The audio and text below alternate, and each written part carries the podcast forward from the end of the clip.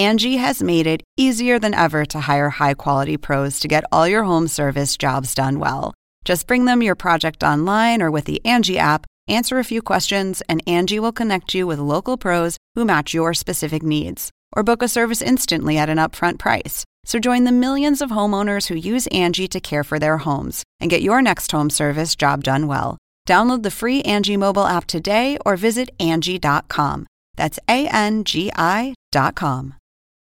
Angie has made it easier than ever to hire high quality pros to get all your home service jobs done well.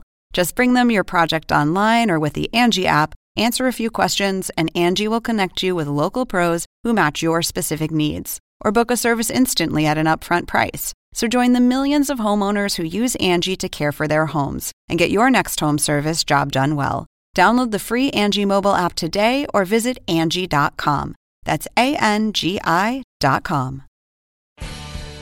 Welcome to an HBO podcast from the HBO Late Night series, Real Time with Bill Maher. Hello, CNN. It's me again, and I'm here with the panel we had today. Israeli actress and activist Noa Tishby, co-chair of the Forward Political Party Andrew Yang, and Michigan Congresswoman, soon-to-be Senator, Representative Elissa Slotkin.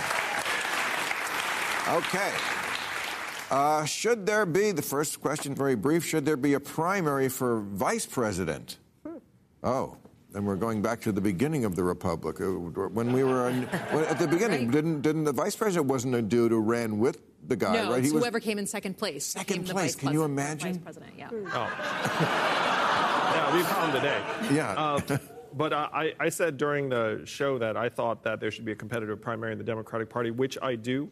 But if Joe were to run again, I think there should be a primary for who his running mate should be because the, the fact is that person could wind up stepping into his shoes and the people should have a say. You down with that? No. I have. You don't care. it's, it's not going to happen. I care, right, it's not gonna why- happen, Why, right. why waste political capital? I don't. I don't think it should be primary for because I think that is as a candidate, that's your first choice as a possible president, and that shows a lot. You- so you're with Thank him, you. or yeah? yeah. No, I don't. I don't Oh, think oh. so. It's the first choice of the of the upcoming president. Uh, okay. What does the panel think of the new upgrades to Chat GPT? Oh, you must have many. Th- now, this is not just the, uh, Ch- Chat GPT is very recent itself, and now they found a way to make something that we all find creepy even creepier. is there any benefit to this technology getting more advanced? Uh, well, it can write college essays in about 30 seconds. So if that's too slow for you, then you can just turn it up and then you can get it done in, in 10 or 15 seconds. Um, in all seriousness, I have friends who run firms and they're saying to me in private, look, uh, I'm going to let go of 40% of my staff because I can now get more done with fewer people. That's happening to a lot of repetitive white collar jobs. 44% of US jobs are either repetitive manual or repetitive cognitive. And it turns out the repetitive cognitive might be the first to go. Yeah, but this is also at a moment when we cannot get enough people to work in the jobs that we have. So while we may be trending in that direction, we have a massive problem getting our current jobs filled. So I, I don't feel like we're Oh, on no, the cusp. you're, you're right, Elissa. They're both happening at the same time. The fact is, the labor force has shrunken by two and a half million American workers post COVID. Now they're at home. We're trying to get them back into the workforce. And then simultaneously, this tech's going to come in and wipe out, let's say, as one example, two million Americans work in call centers right now, making 17 bucks an hour. Like, wh- how long do you think that'll last? I, I don't know. You're the expert. That's why I have a panel. I mean, pe- people know that I that, can't that answer job, these you know, questions. that, that job All right. is, is probably Right, you know, automatable today. I, I just read the questions. Um, was the online criticism of musician Tems' extravagant Oscar dress, which obstructed the view of audience? Oh, I saw that picture. Which obstructed the view of audience members fair.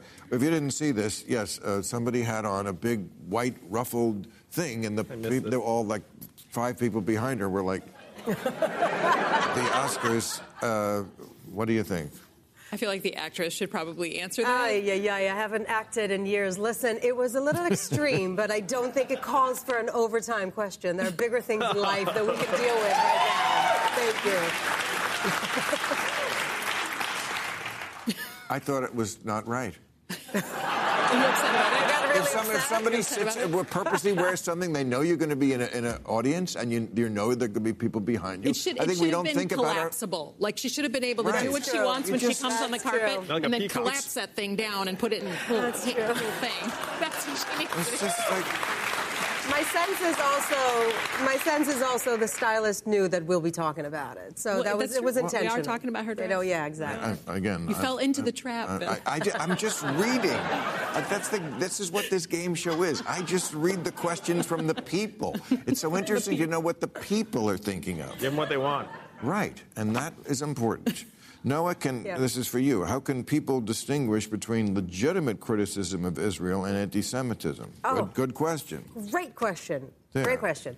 Um, okay, so uh, anti-Zionism is anti-Semitism. First of all, let's get that. Thank you so much. Thank you.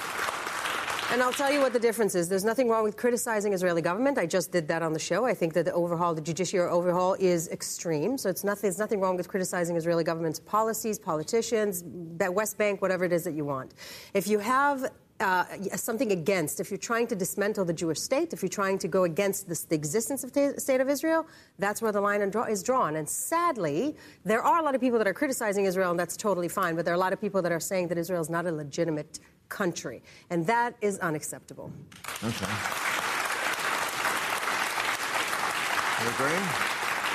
Yeah, I mean, on the other side of the coin, I don't think it's anti Semitism if you care deeply about the state of the Palestinian affairs. I mean, if you care about people, that's not anti Semitism. Of If you course. care, I mean, and I think that sometimes people go too far and they say any criticism of Israel is anti Semitism. Every concern about the Palestinians is anti Semitism, and that's also BS. A hundred percent. Uh, Politicians are so political.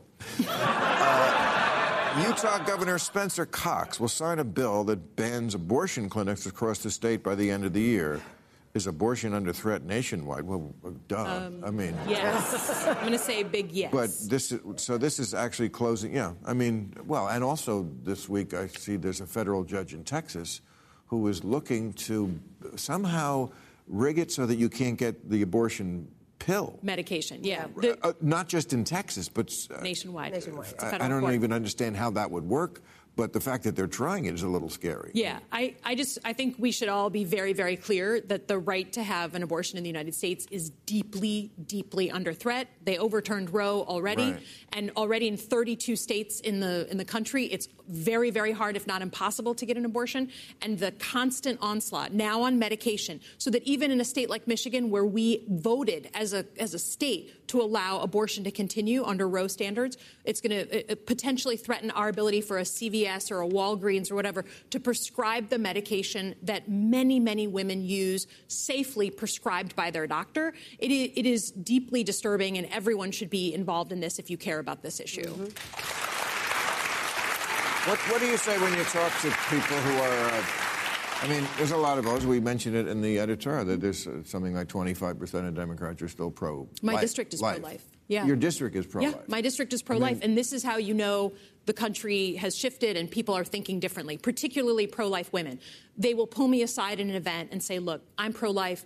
I, I'm, I, I'm deeply Catholic, or uh, this is something I feel in my faith. Right. I could never have an abortion. I could never advise my children to have an abortion. But I've never walked in another woman's shoes, and I would never tell her how to live her life. Mm. And that is all we are asking for. That is all we are asking for.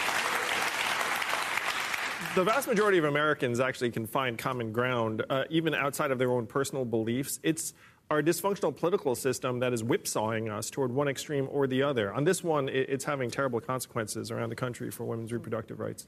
By the way, uh, in Israel, abortion is paid for by the government. Yeah. Just saying. And paid for by the government and a religious state. And religious It's a as well, because religious according state. to religious, religious religion believes in Judaism, life begins in first breath. Right. Whether you're into it or not, into religion or not. Yeah. But yeah, so in Israel, it's. I'm into yeah. breath. uh, I, I get that part. Uh, uh, what, what does the panel think of YouTube lifting its ban on Donald Trump? Oh, no. Yeah, I saw it. Strong. Yeah, I mean, it, Tell us what you it's really the- think. No, I mean, he, so um, He's been allowed back on Meta and Twitter and hasn't taken advantage yet because he's trying to prop up Truth Social. But I, I think that's going to change. I think he's going to arrive on all of these platforms and we'll all be collectively a little bit dumber for it. So you would ban him? Keep banning him? Well, no, in, uh, it, it's difficult because if you're a social media platform, you're like, wait a minute. He, he's right now the putative frontrunner of one of the two major parties. Uh, so, uh, you know, banning him might co- consist of actually, you know, like taking away someone's political speech, and, and that's that's the bind that these companies are. Exactly. Can, can I just say, though, there's a really interesting Supreme Court case that's being heard right now that's going to be decided on whether social media companies can be held accountable for extreme content that appears on their sites. And it's actually not about whether Donald Trump or anyone else gets on Facebook or gets on anywhere and says these extreme things. It's whether they have designed algorithms to monetize hate where they know that that stuff is clickbait. Right. They know that extreme content gets more views, more likes, more advertising dollars. So they're monetizing the spread of extremism. That is what the Supreme Court case is about. I don't know which way they're going to go, but I think it's a super interesting case for the future of technology. Who is responsible? They shouldn't be making money off of extreme content. They can't control Donald Trump, but they can control how they make their money. All right. We'll have to end it there. I don't want to have CNN late on their next commercial break. Thank you, guys. We'll see you next week. Catch all new episodes of Real Time with Bill Maher every Friday night at 10, or watch him anytime on HBO On Demand. For more information, log on to HBO.com.